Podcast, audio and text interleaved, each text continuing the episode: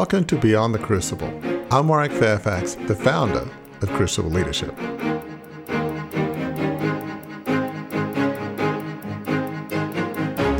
So I placed highest in terms of those entrance exams, but because of my hand size, the dean of the conservatory, who is an excellent pianist, told my father there is not even a 1% chance in heaven that your son will be a pianist. These hands are not meant for the piano. Uh, you are going to destroy him psychologically, physically. This is not for him. He should be a doctor, should be a lawyer, should be something else, but definitely not that.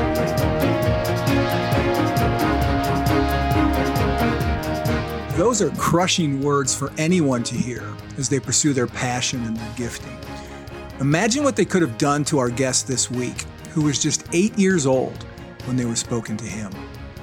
Hi, I'm Gary Schneeberger, co host of the show and the communications director for Crucible Leadership. Thankfully, for lovers of classical music, Wael Farouk did not take that assessment of his potential to heart.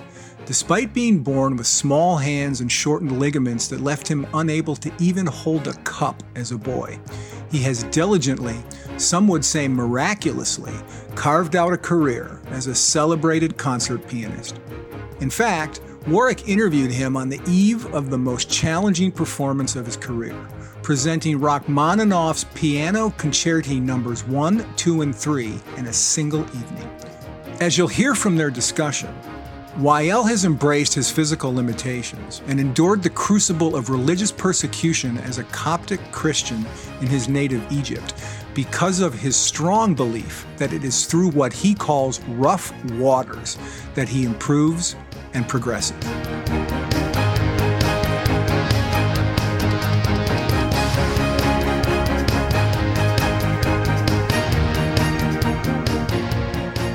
Well, thank you so much for being here. I mean, just to have somebody of your, uh, what the maybe passion and love and talent for playing music and just bringing music to future generations, well, current generations and future generations. It's really a, a gift that you have and that you're giving.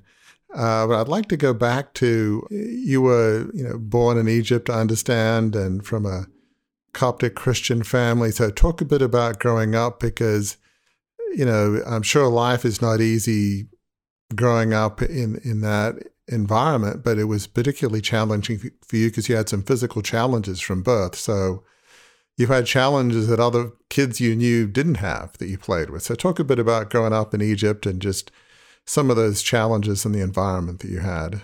Sure, I'd be happy to. Um, as you mentioned, I was born and grew up a Coptic Christian in, in Egypt. It is not the easiest um, environment, let's say, to grow up in being uh, a Christian, especially in the 80s. However, both my parents, who grew up in the 40s and 50s, had even more challenges, if you could imagine.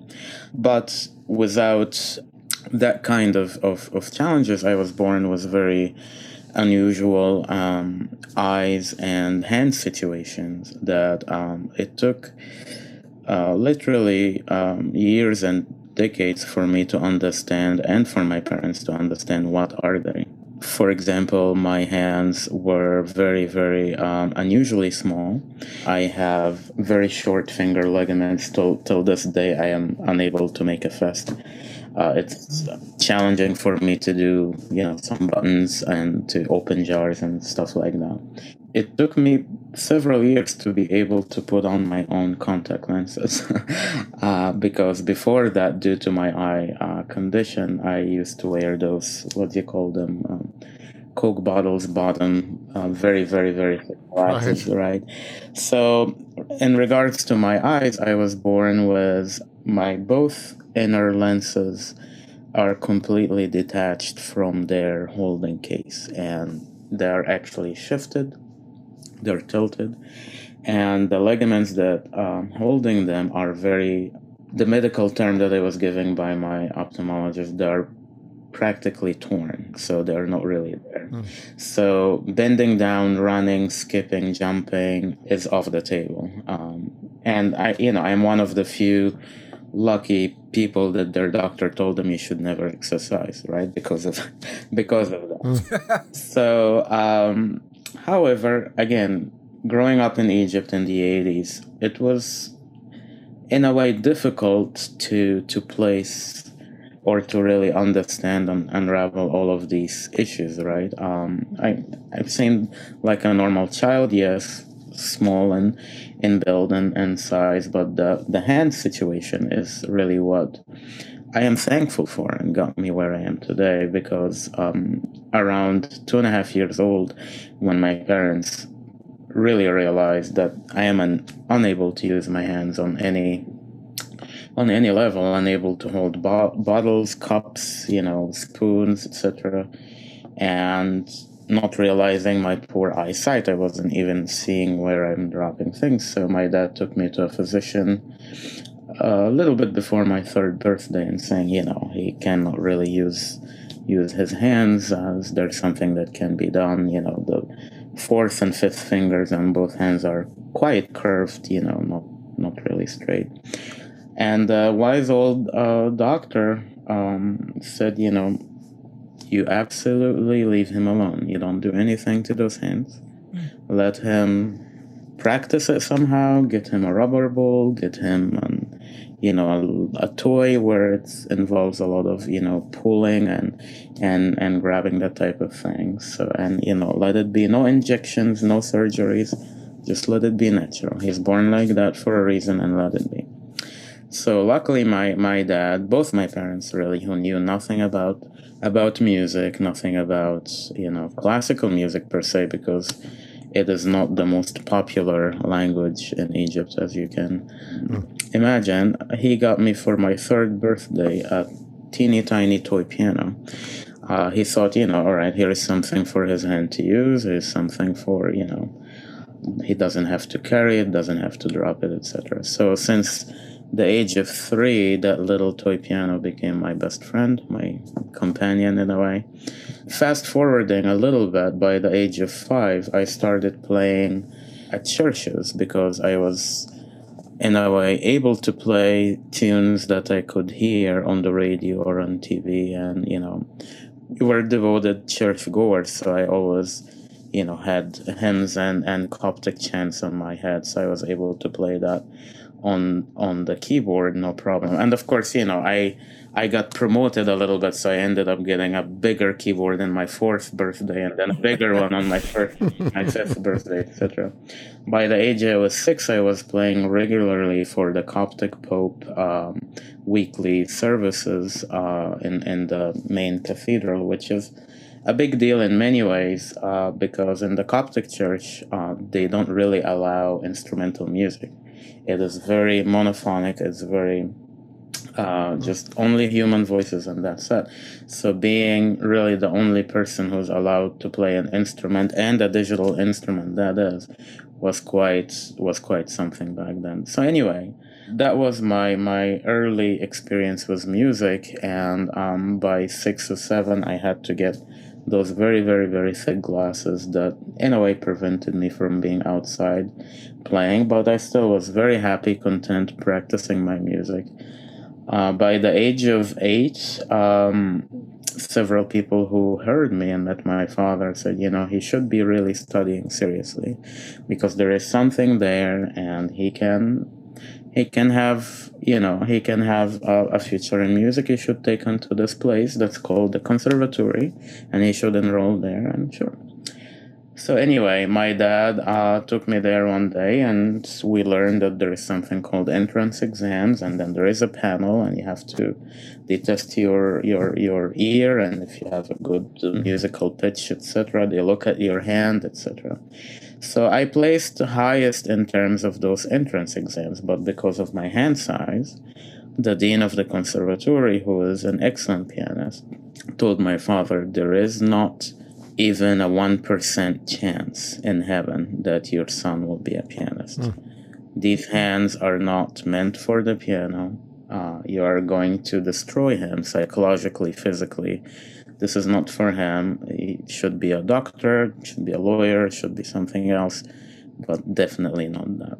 So my dad, who also grew up Coptic Egyptian, but very, very hardworking, he was the first in his family to go to college when he was six. His father left the family of five, and my dad worked two jobs when he was in elementary school, supporting the family. Uh, often going down to to the streets, studying under a lamppost because they did not have an electricity he told the dean, "Well, if you say he's talented, then you you you should give him a chance." And that was it. In a way, uh, they gave me a three months trial period, a grace period, and they really tried to make those three months very demanding. So I would just drop the ball and quit.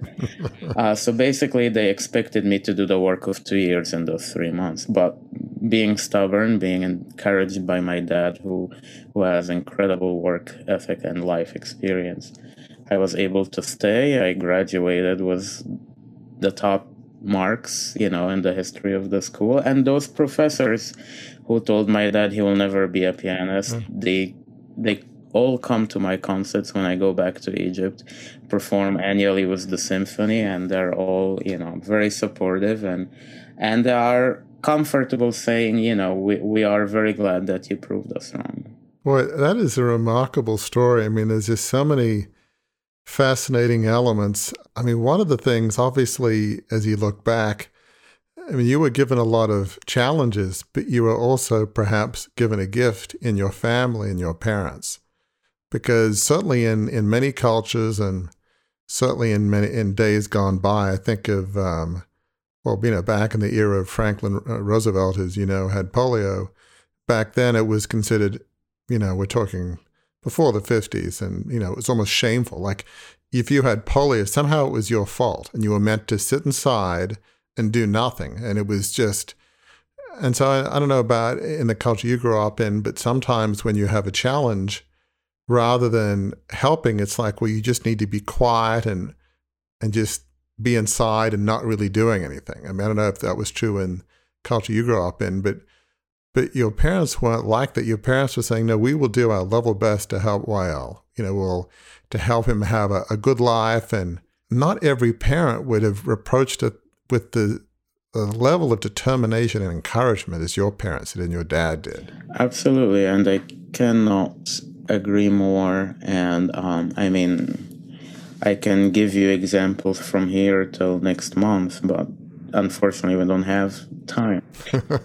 but um, my, my parents did not have much money to to begin with. Um, they still wanted to make sure that we had the best education. My brother and I. My parents, you know, sold items so they can mortgage a piano for me when I went to the conservatory, uh, which I did not get a piano till my fifth year. With, I mean, I did not have an instrument to practice at home uh, which is very you know unusual all all the way through. They were extremely supportive extremely encouraging extremely but what i appreciate more now that being a parent um, that they didn't try to to put me in a bubble they didn't you know shun me from the world and try to overprotect me or over shelter me which you know would have had understandable reasons, but would have had also repercussions later on. But they are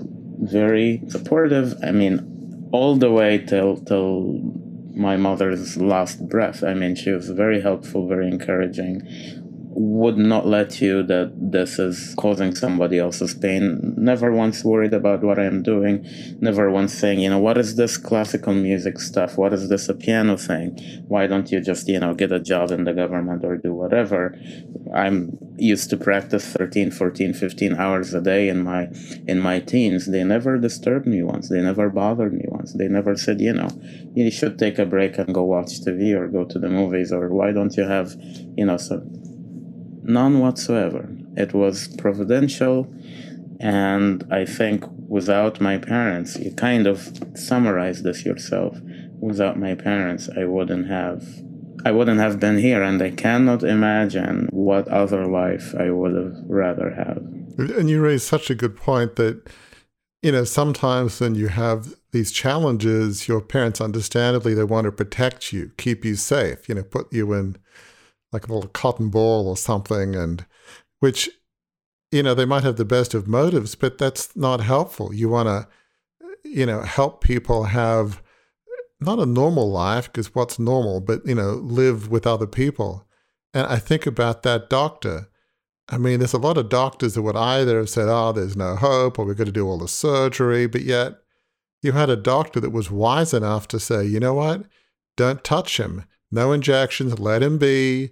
You know, let him use the hands. I mean, that also was providential, right? You could have had other doctors that would have done, I don't know, maybe terrible things. Absolutely. You know? And both him and my other eye doctor, they didn't really have, again, you know, the latest X-ray technology. They didn't run tests. They didn't use me as a study case. They didn't whatever. I mean, he.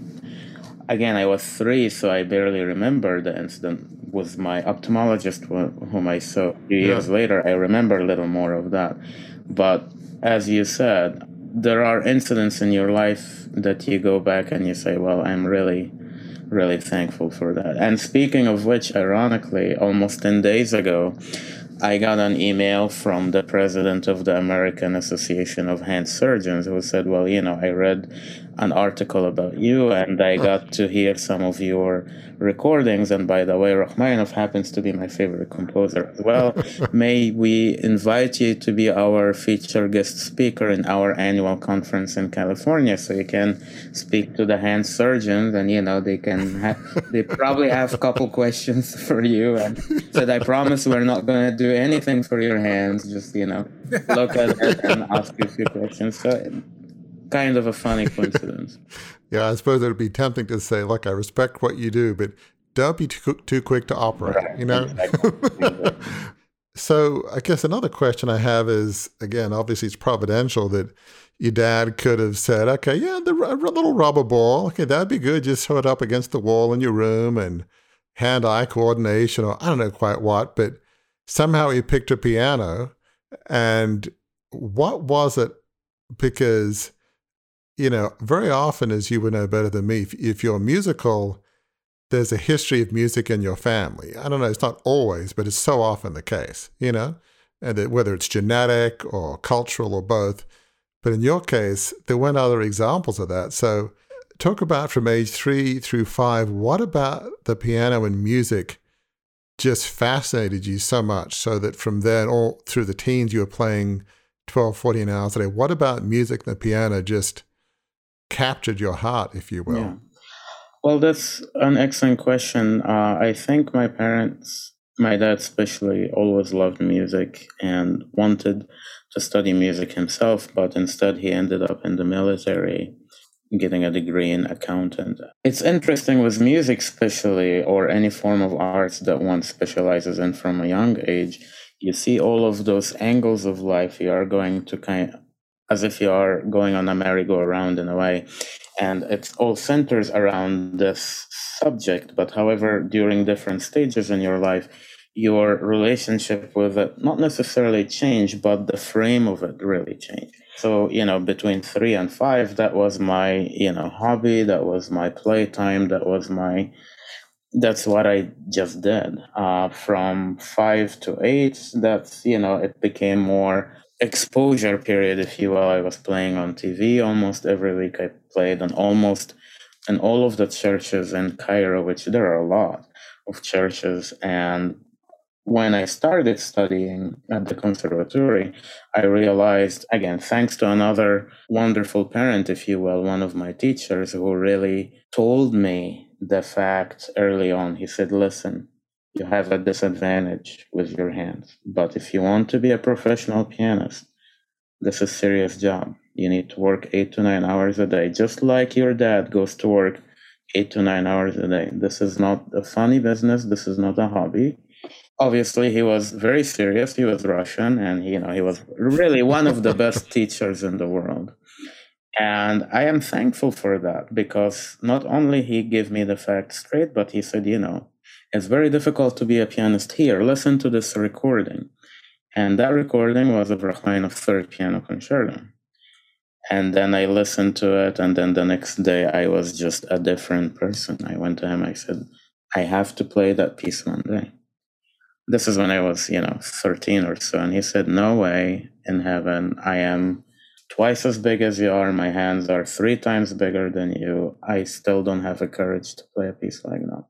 And, you know, again, being stubborn, being, you know, um, not bothering much with, with somebody telling you what you can or cannot do. I, that's when I worked, you know, my tails off for 14, 15 hours a day. And three or four years later, here I am playing that was the Cairo Symphony, First Egyptian. And that piece still runs in my life till now, till next week, as you know, about this big uh, project we are doing. And if it wasn't for the Rachmaninoff piece that was, you know, the hardest, really the Mount Everest of the repertoire, again, I wouldn't probably been continued to be a pianist. I wouldn't be where I am where I am today. I didn't find the urge of of provoking success from yourself. And I think that's one of the things you and Gary mentioned in your introduction. These challenges, these difficulties, these uh, crucibles, they are there because really we need them in many ways. Uh, they provoke success in you. They they teach you more about yourself. They teach you more about life. And if there are closed doors, but they also they direct you to the open doors, which ultimately end up being the right ones for you and some people have the the concept or at least the the the naive hope that once you experience one or two difficulties in life that's set and then your career is set your path is set and then you are on on on smooth you know water for it's absolutely not. There are certain things that gives you the the the challenge and gives you the option and gives you the choice whether you let them define you and to be i don't want to say a victim of because i don't use this word lightly to be just a reactionary in your in your life in your decisions and what you choose to do what you choose to to represent and what you choose your life's work to be about or you can make it work for what you want to accomplish and you find it as an opportunity. And it also teaches you to be grateful because without having sufferings, without having challenges, if you're handed everything so easily, so effortlessly, the concept of being grateful, the concept of responsibility, the concept of working hard, even harder to protect what you gained and what you achieved. I don't think it, it crystallizes as much. Boy, I mean, you said so many profound things there. Uh, hard to know where to start, but yeah, I mean, it's almost without the darkness, you don't appreciate the light. Without the challenges in life, it's hard to be grateful if life is always perfect. And, you know, young, some young people have been through some challenges. I know you teach it in college and Carthage College, but there'll be some people that grow up in great families. They're not particularly poor and everything's fine. And maybe they haven't, maybe life isn't tough right now, but it will be. Nobody goes through life without any challenges. But I mean, just so many things that are remarkable about your story, and that it's hard. Nobody thinks of a crucible as a gift, but sometimes there can be a gift amidst the pain. You know, nobody wants those. But when you think about it, if you were, you know, had the same physical attributes as a lot of your friends, maybe you would have played soccer or thrown a ball or who knows, or become a doctor or a lawyer, which nothing wrong with that. That's an honorable profession. But when there are so many things that you can't do, you know, whether it's physically or, you know, worried about attached retina, it's like, well, what can I do? Well, it's pretty limited, right? I have this piano and I can do that well and it gives me joy.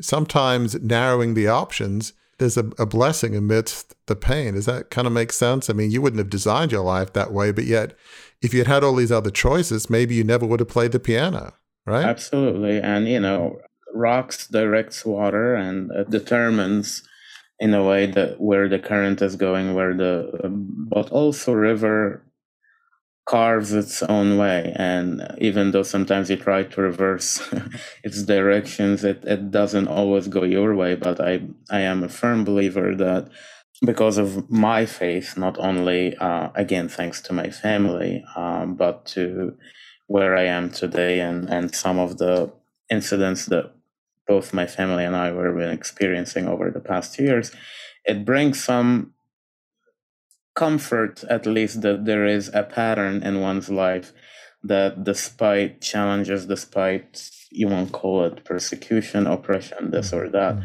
you know that there is a light at the end of the tunnel. You know that challenges make you stronger, they make you learn about yourself. And I think it is a gift for anybody who is a teacher because it's one thing to teach information, to teach digits, to teach, you know, you play the right notes, you play the right rhythm, you read this the style of Baroque or classical. This is all peanuts. This is all peanuts.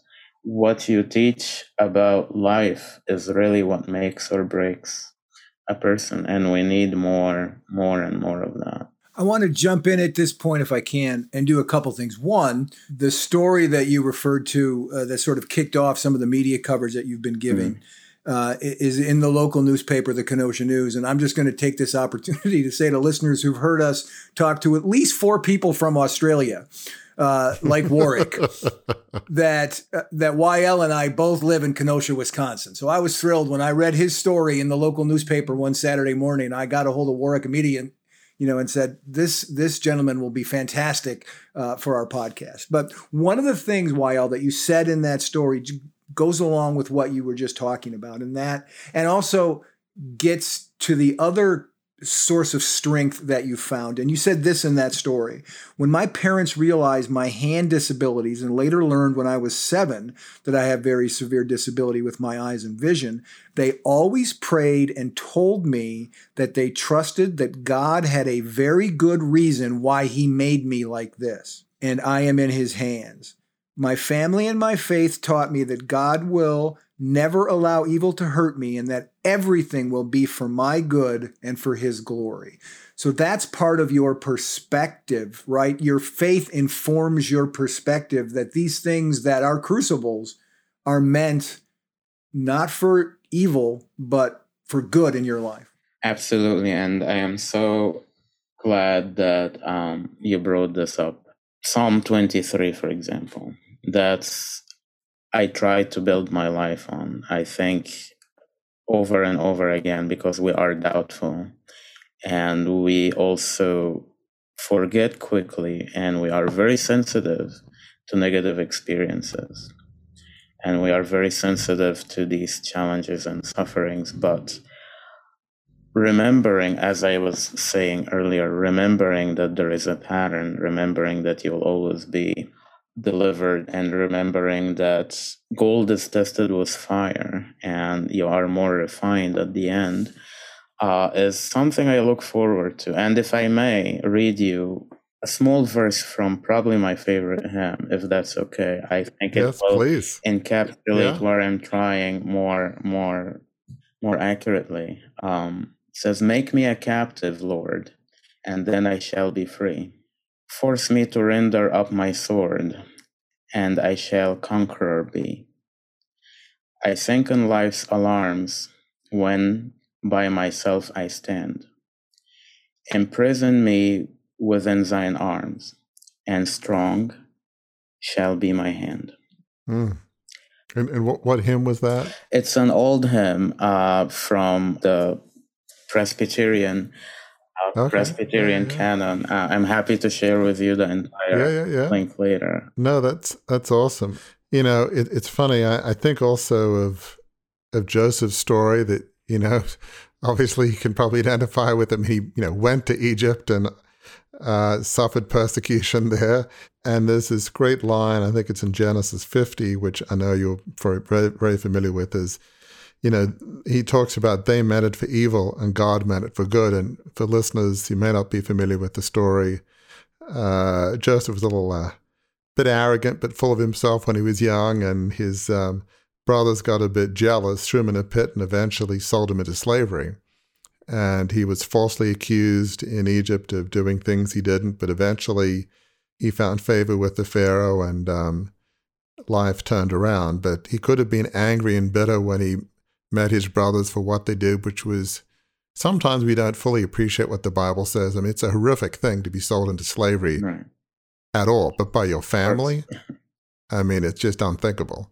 But yet he wasn't bitter and angry. So that's sort of amazing to me. So as I look at some of the things you've you've been through, I sense both with you and your family. I'm I'm guessing there wasn't a whole lot of bitterness. I mean, you know, you haven't gone into detail, but I know I'm sure life for Coptic Christians in Egypt and you know even today, you know, you read about over the last several years bombings and persecution and uh, sadly human beings' intolerance towards each other. It's hard to fathom or understand, but it's somewhat universal.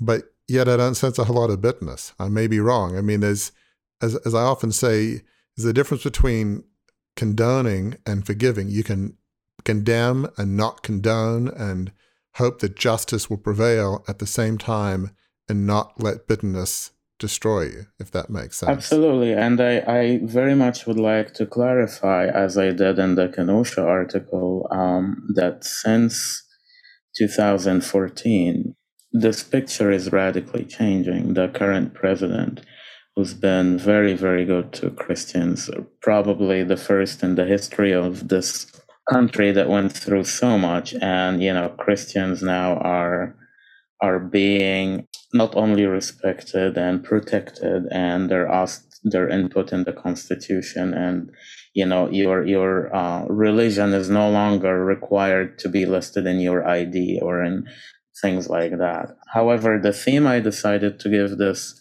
project, which I'm co- happy to to you know call it probably the most important concert I am about to give, both artistically, humanly, and personally, because these recent recent events that happened in my life it, it actually did not have to do much with egypt but it has to do much with my experience being here in the states. It brings a familiar tune because you are treated based on, on what you represent or whom you are or where are you from rather than your work which of course you know the united states always represented for me and my family this this shelter this sanctuary and um, what is written in the statue of liberty is something to be honest i thought i would never experience here in this again, great country that I'm proud to call my adopted country, but it, it was surprising in a way. It was shocking, I could say. It was unexpected, but at the same time, being in it for three, four, five years now, I am kind of reminded of a familiar tune, if you will. I am hopeful, uh, as you know, I was guided through many, many complicated paths in my earlier life that this also will prevail and things will will end up positively and will end up both for me and for what I represent um, in the right way. So, uh, obviously, to whatever level you're comfortable with, just help us understand a little bit about some of these more recent challenges. Sure. So, as you know, um, and I would like to share this with our listeners, the the concert that I'm giving next week on April 8th, we're playing three Rachmaninoff concerti in one evening, numbers one, two, and three. And number three alone, um, I mentioned a little bit of my background, but number three alone is undisputedly uh, nicknamed as the Mount Everest of the piano literature. So to play this one on its own is already, you know, nerve wracking enough, mm. but to play also the other two musical mountains, the first and the second piano concerto right before that, is really um, an experience that, first of all, is unprecedented and, and, an experience for me that I'll never forget. But I wanted to tie this into a theme of, of not only what I was going through personally, uh, but also what the country seems to be going through lately. The three musical mountains to overcoming three social injustices persecution oppression and discrimination. I i am comfortable sharing you know few few backgrounds few details uh, in terms of can i jump in? Because i don't want to interrupt yes. you when you get into yes. that but i want listeners to understand you probably got really sad when uh, Wael said april 8th and you're like this isn't airing till after that. I can't hear it. Ah yes you can.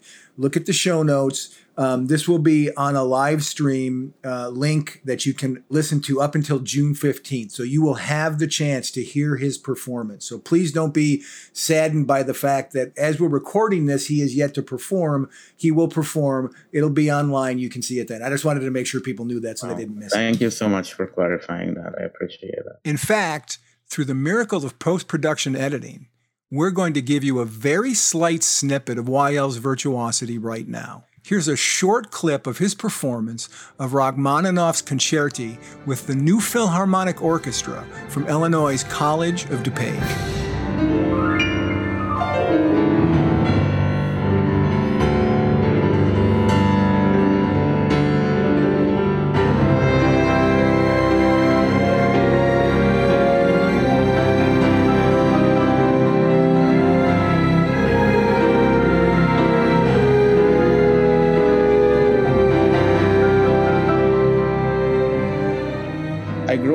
Expected uh, in Egypt that I would be persecuted for being a Christian. I would have opportunities taken away from me, even though you earned them. You expected that you'll be bullied, that you'll even be failed, and you know to to have somebody else who is not, you know, a Coptic Christian that should be in the lead rather than whatever your work is trying to be obstructed, have blocking your foreign tours, uh, just because you know why should you get them? Because you deserve them something like that.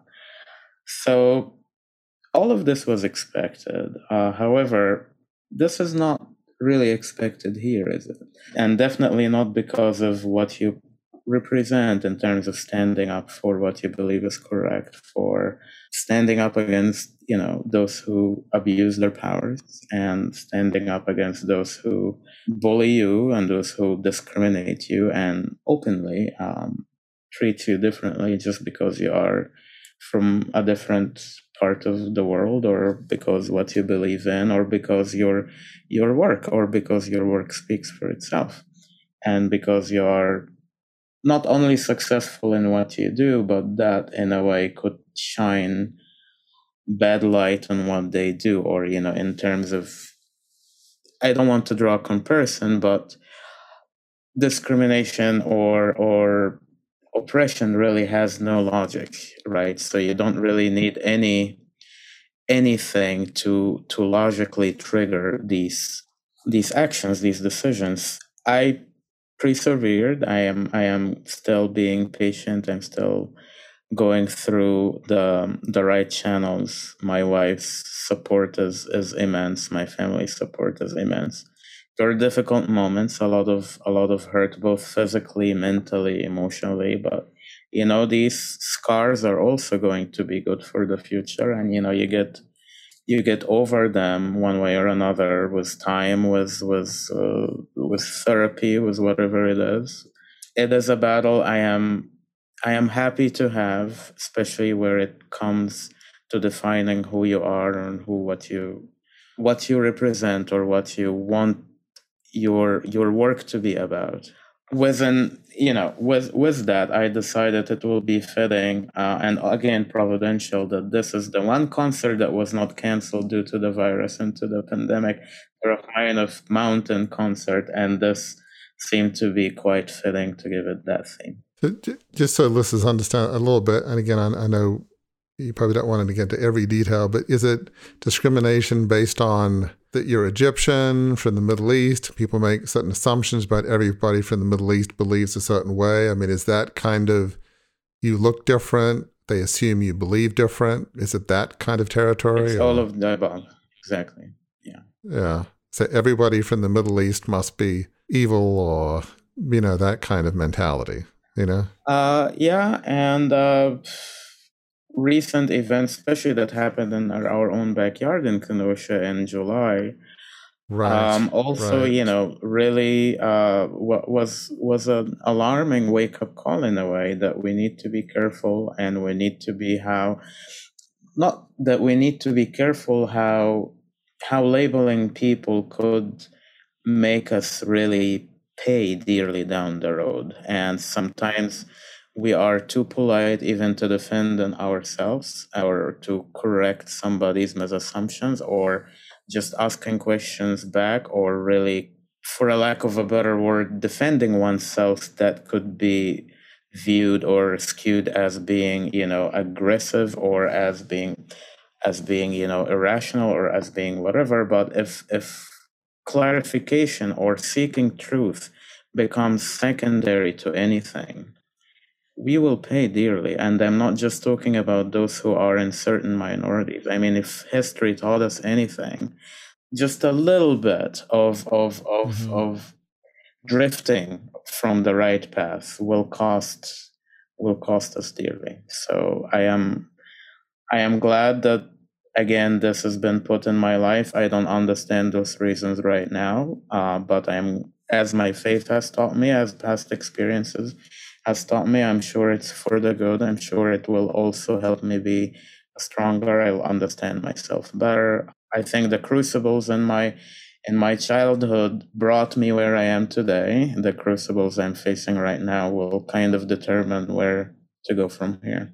Well, it sounds like you're approaching it with courage and conviction. It's hard to understand why intolerance, hatred, because of differences, it's hard to understand where that comes from. I mean, from a faith perspective, I guess, where, you know, there's a lot of darkness in uh, the soul of humanity, but it's it's always hard to understand, I have to say, but it's been a reality, uh, certainly in our current times and before.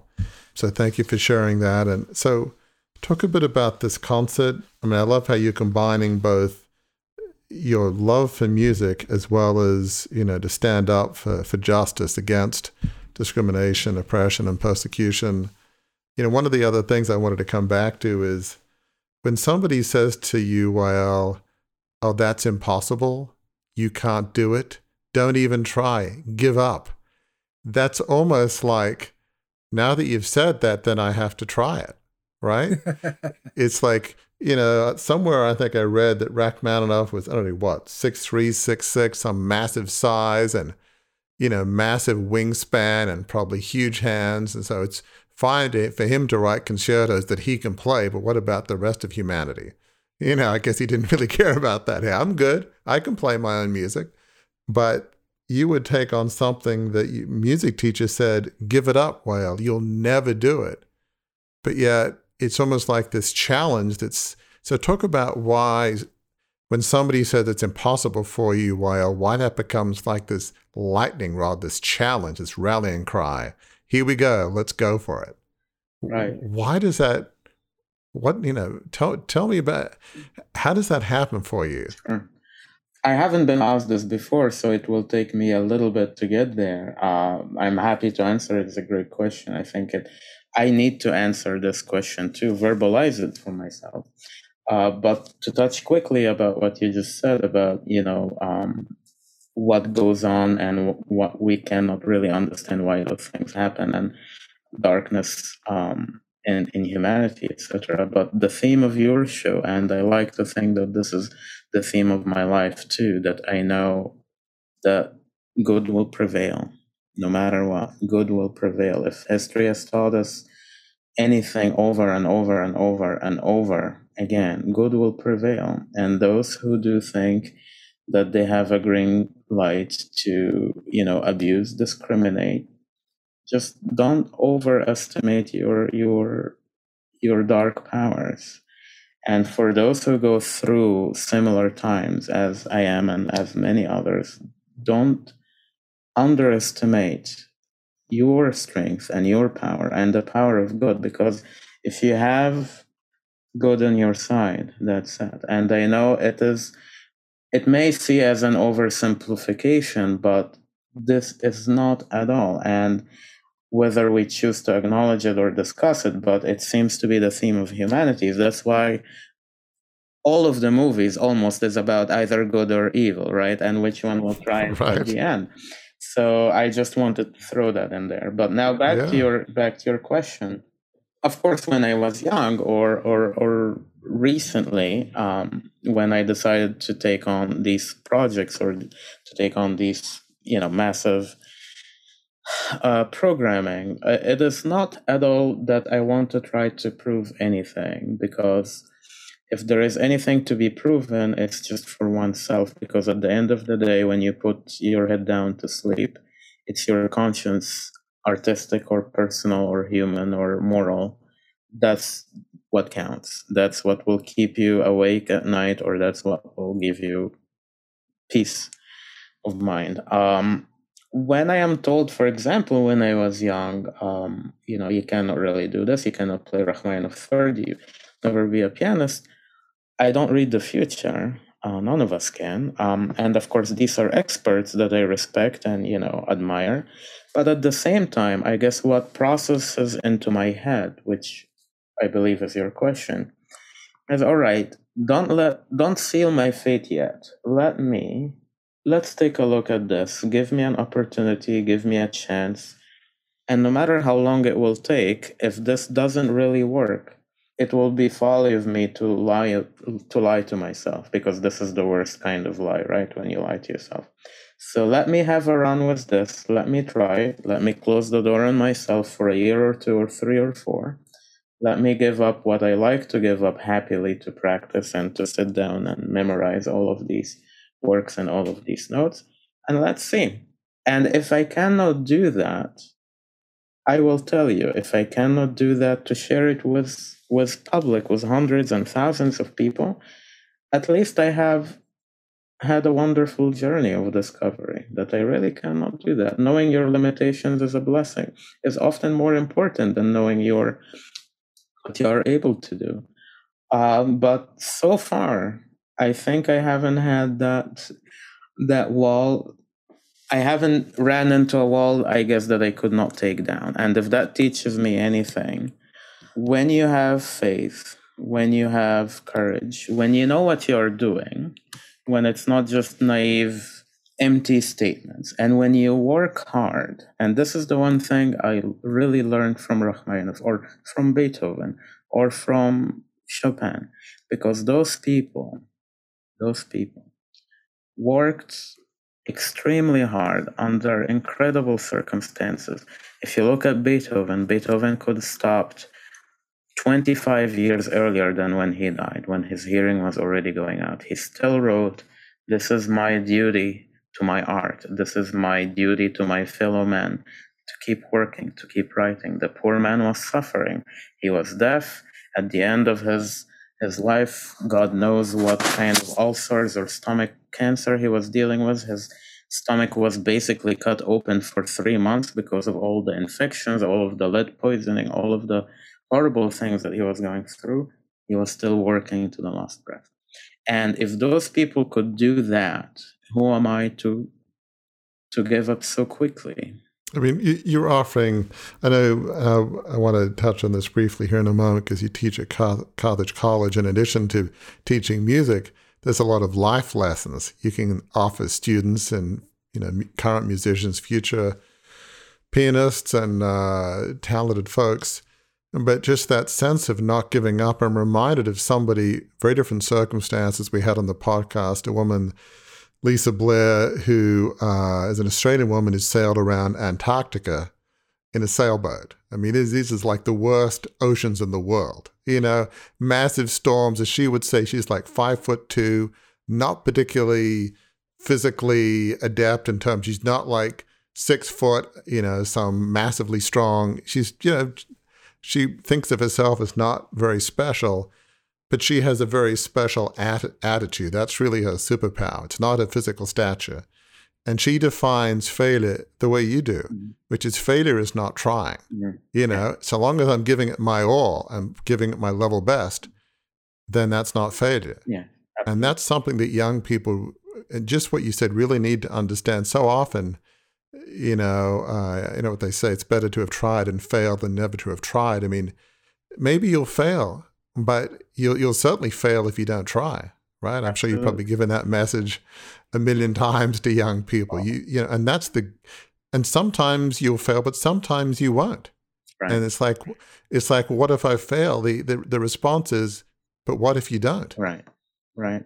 And even if you do, so what? Right, exactly. Right? It it doesn't define you and if you are going into life expecting that it will be a Disney movie perfect, then you know, it's better to it's better really to wake up. Even in disney there are some hard times. And uh, my best word of advice that really comes to mind when when edison says i didn't fail 2000 times to make a light bulb work i found 2000 ways not to make a light bulb work.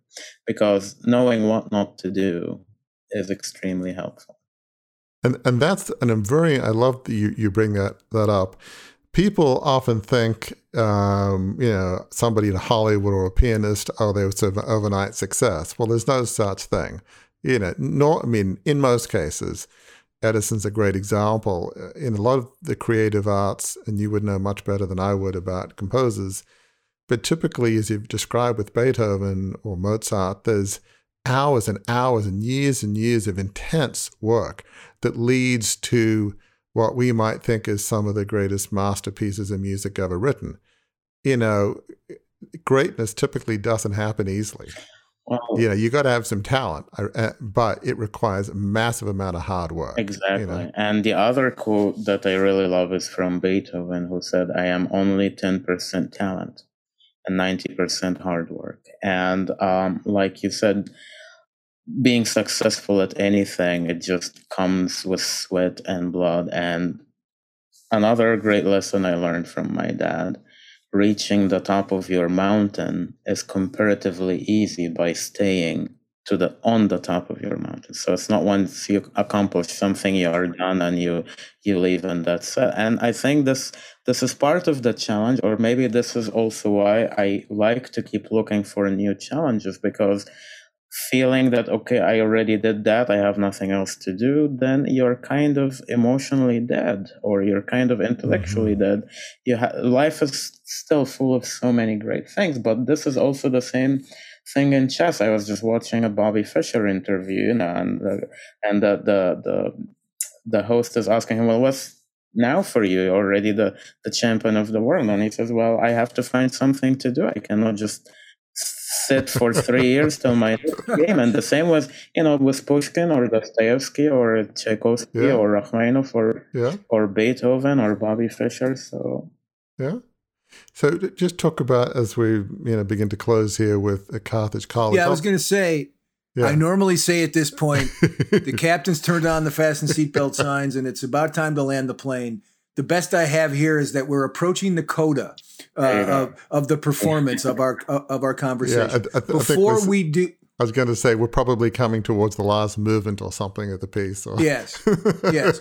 Before we do that, and Warwick asks this question though, Wael, I want to give you the opportunity to let listeners know where they can find you online and find out more about you. So, where can they go to find out more about you? Thank you, Gary. Uh, so, my website, waelfarouk.com W A E L F as in Frank A R O U K dot com, where I have my um, past performances, recent performances, calendar of upcoming events, my YouTube channel. Again, just writing my my name, um, my website at Carthage College or uh, at Roosevelt University. Yeah. Fabulous. Thank you. So just talk as we close here at Carthage College. We obviously love playing music and just you know, helping people understand the joy of some of these incredible pieces, whether it's you know Rachmaninoff, Chopin, Beethoven, all of the other ones you play. But yet you also teach. Talk about how teaching students at Carthage College gives you joy. What what about that? I mean, you know, you could just play music, but there's something about that that clearly you love teaching students about music? What is it about that that you love? Well, that's a great question. There are so many nuances here. Teaching is also learning at the same time because it's two-way street. Uh, finding there are certain things that I do naturally and I do instinctively when I play, and certain things perhaps that I didn't find very much challenging, right?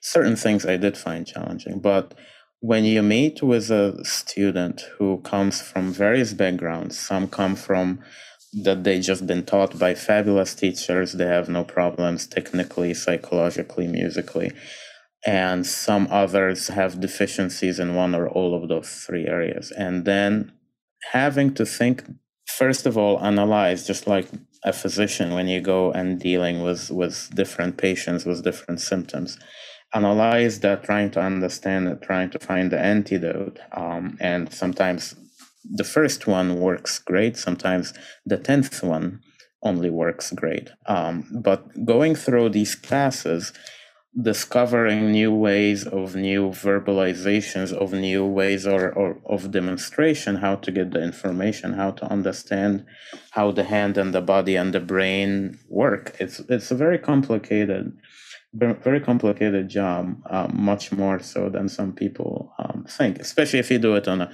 professional level not just on a recreational you know for for for hobby or therapeutically.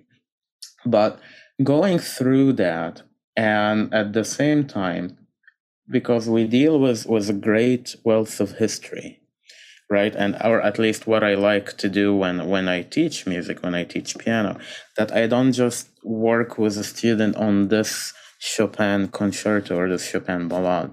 We get to know who Chopin was. We get to know about the French Revolution. We get to know about the Polish Revolution. We get to know about the the Russian uh, invasion of, of Poland and you know 1840 and you know the the 80 year war, the 30 year war, etc. etc. What did Franz Liszt stand for politically? What did Rachmaninoff stand for politically?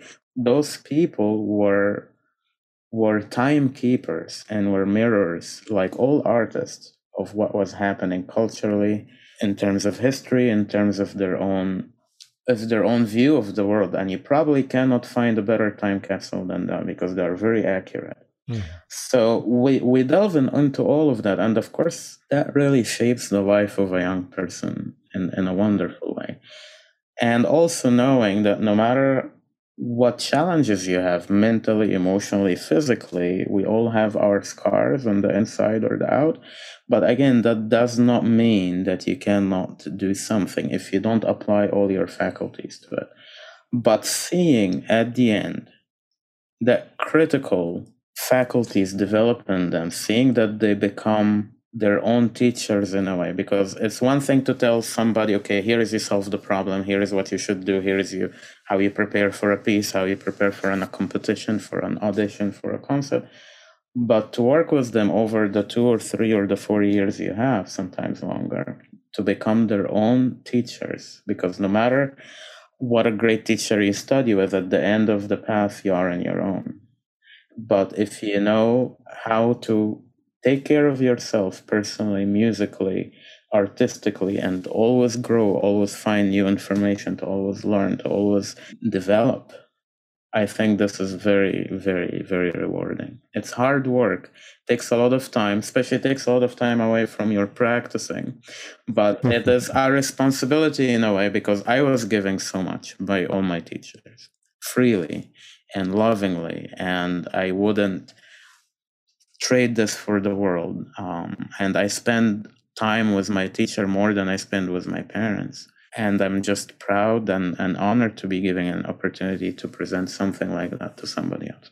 That sounds a lot like a maestro hitting his final note right there. That's what that sounds like to me, listeners. Before we go, I want to leave you listeners with something that before we hit record on this episode, Warwick and Wael were were talking about, and they were joking. They were laughing that their initials are the same. Warwick Fairfax and Wael Farouk. And we have guests, as, as you've heard me say before, we have guests fill out these forms to help us prepare for the podcast. And we ask a number of questions. And one of the questions that we ask is what's one bit of advice you would give listeners to help them overcome crucibles? And this is what Wael wrote. But what what struck me about it as I was reading it is that this quote, I could take this quote and I could put it was said by the initials WF, and you wouldn't know whether it was Warwick Fairfax or it was Wael Farouk who says it. And here's the quote Our lives, in many ways, are defined by how we act in the face of suffering and calamity. We are bound to go through rough waters, but this is for the good. What helped me go through all of my challenges is my faith and love for God, my family, and my work. That, listeners, defines both of the men that you've heard talking on this conversation today on Beyond the Crucible. And until we're together the next time, listeners, if you want to know more about Crucible leadership and about Beyond the Crucible, we've got some exciting things you can discover at our website, crucibleleadership.com. There's there's lots of new content, lots of new information coming. Go check us out. Check those things out. You'll be excited, I think, by what you'll see. And again, until the next time we are together, remember what we've discussed here, the truth of what we discussed here. Your crucibles are painful. What Wael discussed was painful to him, has been, continues to be painful to him, but is so far from not the end of his story, and it's so far not the end of your story.